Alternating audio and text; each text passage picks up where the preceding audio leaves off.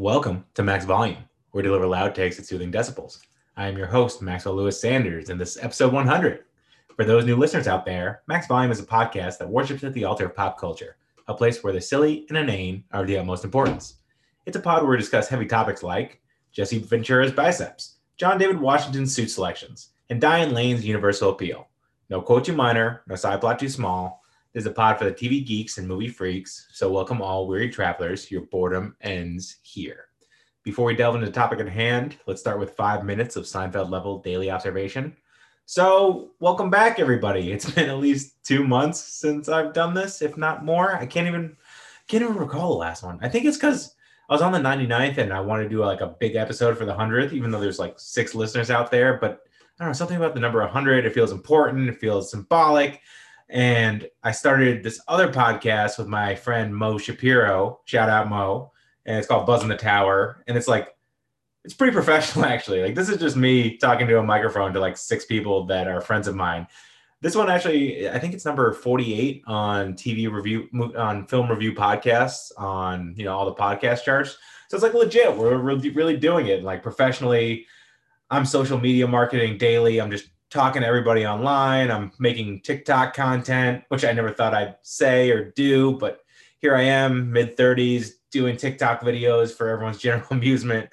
And that's taken a lot of time. And I've been watching 80s movies because it's an 80s movie podcast, hence the name Buzz in the Tower. Shout out Top Gun. But I just, for some reason, this podcast, even though I love it, kind of fell through the cracks. And now I need to get back on it because it's just it's just fun. It's just a nice expression of myself. Like when I'm with Mo on Buzz in the Tower, you know, I'm slowly getting more acclimated, more comfortable in a person-to-person setting. But I'm kind of the sidekick. You know, I'm a Scottie Pippen to a Michael Jordan kind of thing, and I like it. But at the same time, I want to hear my own voice in kind of an alpha way too, and be able to express myself and to carry a conversation and not just kind of chime in with laughter or like quips and all. So this is a nice this is a nice break. It's good practice. You know, sometimes I got to steer the bus. Mo can't always still steer the bus. So here I am steering solo. This isn't this isn't speed though. We can go below 50 miles an hour. We won't explode. Although maybe we'll. I mean, if I started slowing down and talking really slowly, this this podcast might explode. My laptop might just blow up. But I don't even know where I'm going. So I mean, this is all back to I have to. This is like riding a bike. It's like you know how they say it's like riding a bike and it should be something you pick right back up. That's not true. You get you get wobbly, you get a little bit fearful. It's not you don't pick it right back up. You get familiar with it quicker, but it's not instant. Okay, so lay off. I'm, I'm getting better as I as I go because right now all my head my head is filled with is 80s stuff because I watch like one to three 80s movies a day. I'm watching Superman 2 right now. And yesterday I watched Mad Max Thunderdome. And God, what else did I watch? Uh, Body Heat. I mean, I'm just ripping through these 80s movies. And so I, I watched 238 of them in the past four months. So you can do the math. That's like at least two or three a day. It's just gross. it's just a lot of movie watching, but it's really fun. And I, I kind of have a bird's eye view right now, you know, 20,000 feet up in the air of what makes the 80s so great why it's so fun, why people are so nostalgic and just in love with the era. Because it's really cool. On social media, I'll just randomly text people. I'm like, hey, what are your favorite 80s movies? And it's like you ask them what the meaning to life is. They're like, oh man, I need to really think about this. Let me get my categories. Like, here's my sci fi, here's my rom com. These are the definitional movies. Let's do John Hughes in his own category. Like, people get intense and like they're just passionate about it. And so, what makes this this this connection with us? Like why the, the 90s doesn't feel like we're connected in the same way. The 2000s doesn't feel like we're connected in the same way. Like why is everyone so attached to the 80s? So I just wanted to talk today about what makes the 80s so great because it's on my brain. It's what I've been studying about. I'm now a black belt in 80s uh, karate. Oh, fun fact the karate that Daniel-san learns in the Karate Kid, Uechi-ryu, that's the kind of karate I learned in you know middle school and elementary school. Although I've lost every fight I've ever been in, and I'm not a fighter in the slightest. So maybe not the best kind of karate to teach your kids for self-defense. But so 80s. So what makes it so just awesome, gnarly, rad, excellent? These are the terms that I'm learning that are the big terms of the time. if you say something's not cool, it's gag me with a spoon, stuff like that. I think you got to start with the over the top action and just the kind of the, that and the sci-fi genre, like the Arnold movies, the Sly Stallone movies, like the Predator, which I've been on record as saying is probably is my favorite 80s movie without a doubt. It's just such, you know, manly, muscular dudes with machine guns in the jungle fighting a giant, gnarly monster that's gross, but also has high technology, which is kind of rare. And I love that the monster was going to be this little duck looking, weird, kind of smaller alien with Jean Claude Van Damme kickboxing around in it. And then they went to Stan Winston, the prop king, and said, like, we need a better suit. And they created the Predator and put seven foot two Michael Peter Hall in it. Or Kevin Peter Hall, sorry. I can't believe I got that wrong. I, I love Kevin Peter Hall. He was also Harry from Harry and the Hendersons. But I'm talking too much about Predator, but I love it. Just the Arnold movies, The Predator, The Terminator, Red Heat, Conan, just these masculine, you know, don't need that great a storyline, just, you know, killing and just detrimental future and also like historically brutal past. Just, I mean, just watching Arnold on screen is just in the 80s is just a joy. And Sylvester Stallone is pretty much on par. I've tried to debate who I like more during the time, Sylvester Stallone or Arnold. I think Arnold's funnier, so that's why it works. Like Sly, if you watch Cobra, he tries to do his like, you know, one-liners and all. Just doesn't really work as well. Tango and Cash is great, but again, he's not that funny. He's just great in Rocky and Rambo when he's just playing one speed, you know, just intense and you know, kill or be killed kind of vibes. But I, I love him just the same. And uh, to a lesser scale, Chuck Norris, Delta Force, you know, you got the motorcycle with the grenade launcher, which is insane. So you just mesh those all together in this kind of it's this new action movie where the action star just this larger than life one man killing crew. It just felt unique to the time. And people still, I mean, everyone loves Commando and all these other movies. Just lots of guns, lots of body counts. Just don't take yourself too seriously. You're watching a movie. I think that's the general vibe of the 80s is hey, it's okay. You're watching a movie. This doesn't need to be realistic like just go with it. It's not like now. It's like why isn't that realistic? It's like well, it's a it's a movie, dude. Just just relax, just enjoy yourself. Just put your feet up and eat some popcorn. And in that vein, another movie that this is the movie that defined the era for most people. Back to the Future. Just props to Back to the Future because 36 years later, it's still everyone's favorite movie from that era. I think it's the time machine of it all, just the little details. I think it struck a chord too because it had the 50s vibe in it too because you know marty travels back and it had the 80s vibe as well so it's like you got two different generations loving it in the same way and I, I, don't know just i think it was the first time time travel was really fun and a little bit dangerous it's actually a little bit more profane lighting than you would remember from back to the future movies and i don't know just everyone loves it and I don't think I've heard a single bad word about it. And you know, there's conventions, there's Instagram sites dedicated to it, and it's just, I don't know, just God, I'm trying to think of the re. It's hard to like pinpoint the reason why it's so epic because it's a strange story. It's uh, an older scientist and kind of a slacker in high school. You steal petroleum from uh, petroleum, uh, plutonium from terrorists and go back in time and Marty's mother wants to hook up with him and he has to switch things back so that he can actually exist. It's bizarre. I don't know how they pitched it in Hollywood, but somehow it works. And I guess in Hollywood, some of the weirdest ideas end up being the most epic. So props Back to the Future. And definitely when you're talking 80s, it's impossible not to talk Back to the Future. And also, if you want to abbreviate when you're talking to people on text, BTTF is like the universal known Back to the Future slang. And also, we got Savage Steve Holland movies, which I love Better Off Dead, One Crazy Summer, John Cusack vehicles. They're just goofy satire making fun of teen comedies, and they're just way over the top, super silly. Like in Better Off Dead, one of the main villains is like a nine year old Johnny Gasparini who's a paper boy who wants his $2 for the papers, and he's frantically changing the family around. Booger from, from, uh, God from Revenge of the Nerds is in both movies. Just I think he's like the high school friend and everything. He's Booger from Revenge of the Nerds. He's in Better Off Dead, One Crazy Summer, and he's also Tom Cruise's or Joel Goodson's uh, main friend in Risky Business. I think that's just what he's destined to do. And fun fact, he's on American Dad, the cartoon show. He's Steve's best friend, Snot. So Snot, Booger, you know, nice nod. He's got a great voice too. But I just love it. I mean, everyone loves the Savage Steve of Holland movies too. It's everyone's underrated pick, so I definitely noticed that too. And then you got John Hughes. I mean, John Hughes, voice of the generation. It's not even close. He made high school kids kind of self-aware, important, smart, funny, having real problems. I mean, you got everything from The Breakfast Club to 16 Candles to Uncle Buck, Pretty in Pink, Some Kind of Wonderful, which is kind of underrated. And also forget you forget that he wrote Mr. Mom and he wrote the vacation movies. So he's just all time. And uh, it, my favorite movie of his unquestionably is Ferris, Ferris Bueller, because it's a unique movie because Ferris doesn't have any problems. Usually your main hero in a movie has some kind of problem. Ferris is going to be fine the whole time. It's more of a character study in how Cameron's dealing with life. But you have this kind of perfectly cool, can deal with everybody, can deal with any problems kind of guy in Ferris. And I think that's unique to a movie that you just make someone so kind of Teflon. And oh my God, the Ferrari, the 1962 Spider Ferrari. Just, I mean, it's just iconic. And that song, Day Bow Bow.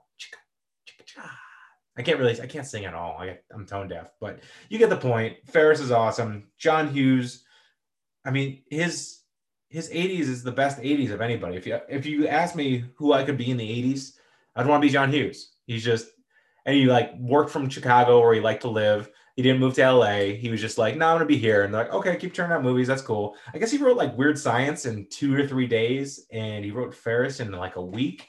I mean, that's so prolific. I mean, I don't know how he does stuff like that. And his his movies are dialogue heavy. It's not like a lot happens happens. It's more just the interplay and interaction between the characters. So I wonder, I wonder what kind of dude he was in high school. Like he was, I feel like he was a little bit Ferris-y in that he moved between groups because he knew how to write women, he knew how to write punks, he knew how to write, you know, the synth kids, he knew how to write nerds.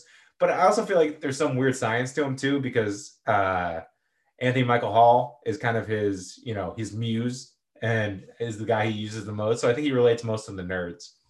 So I mean, John Hughes was great. I mean, so it's all awesome. I just read this book, Ready Player Two, which is like an '80s kind of homage, but in the future. And there's this virtual reality game called the Oasis, and they have a planet called like Shermer High School, the planet, basically. So it's an all John Hughes planet, and they spent like three hours.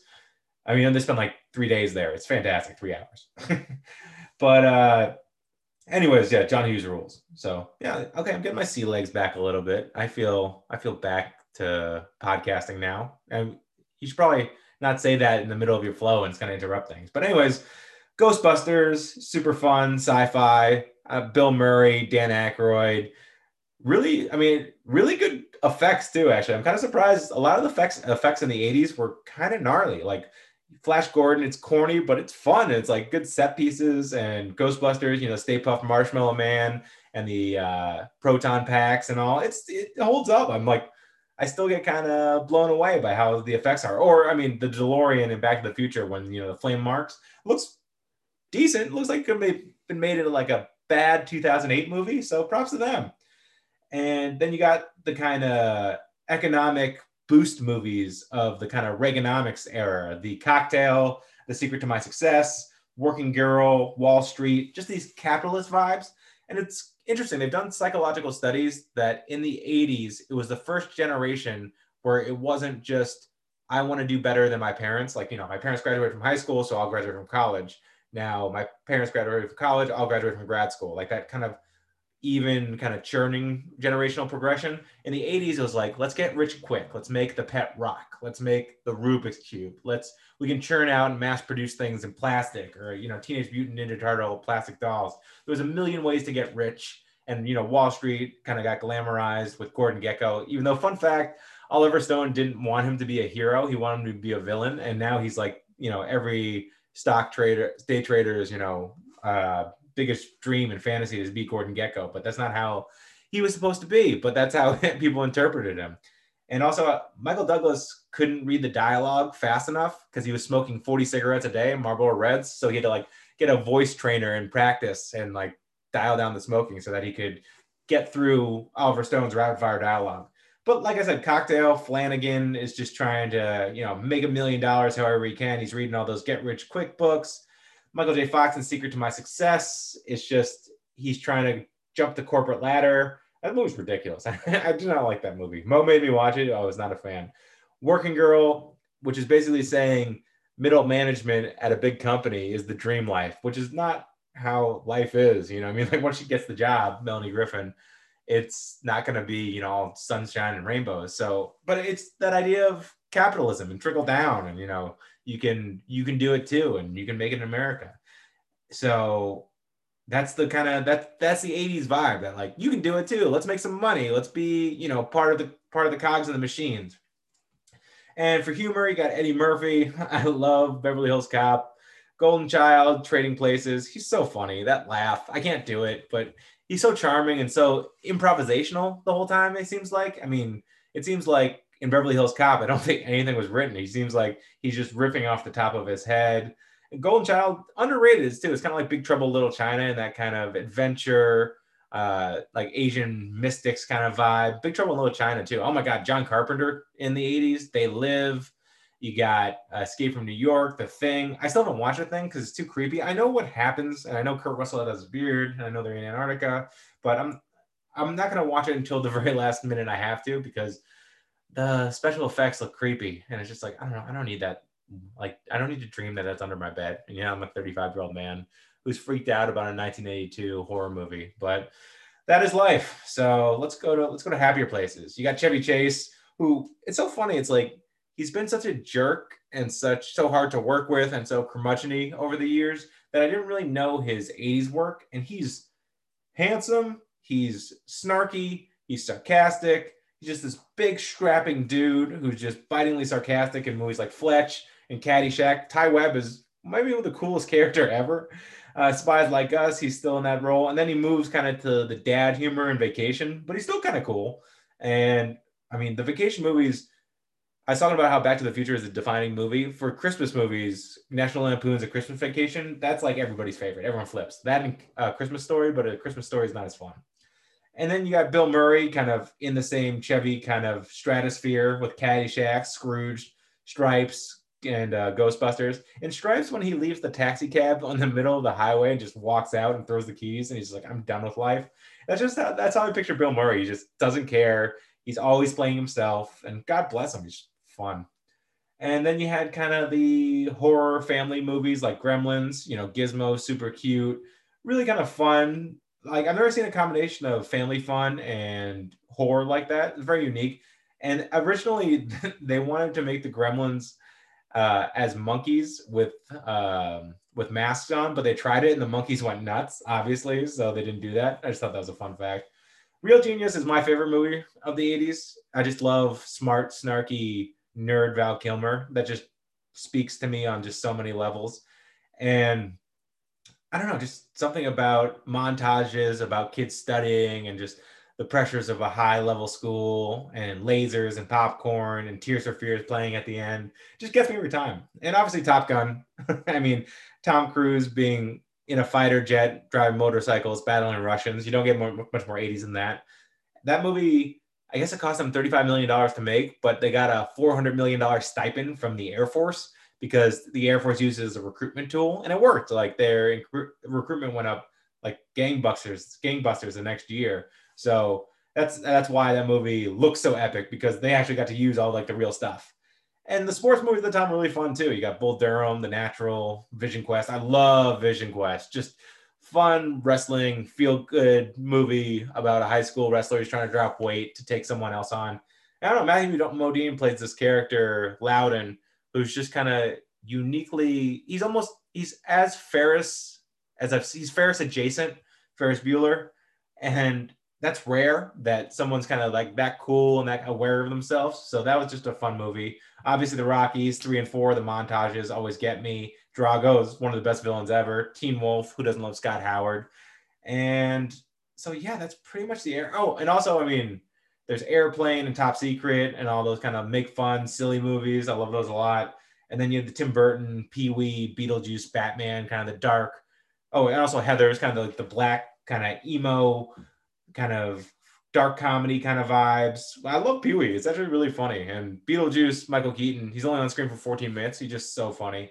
And the original Batman actually feels a little long and sluggish, but I get the appeal. I mean, Jack Nicholson is fucking is freaking fantastic. Wow, I almost swore. I haven't swore on a podcast in a long time. So I'm glad. Sorry, mom, uh, that I almost did. I apologize.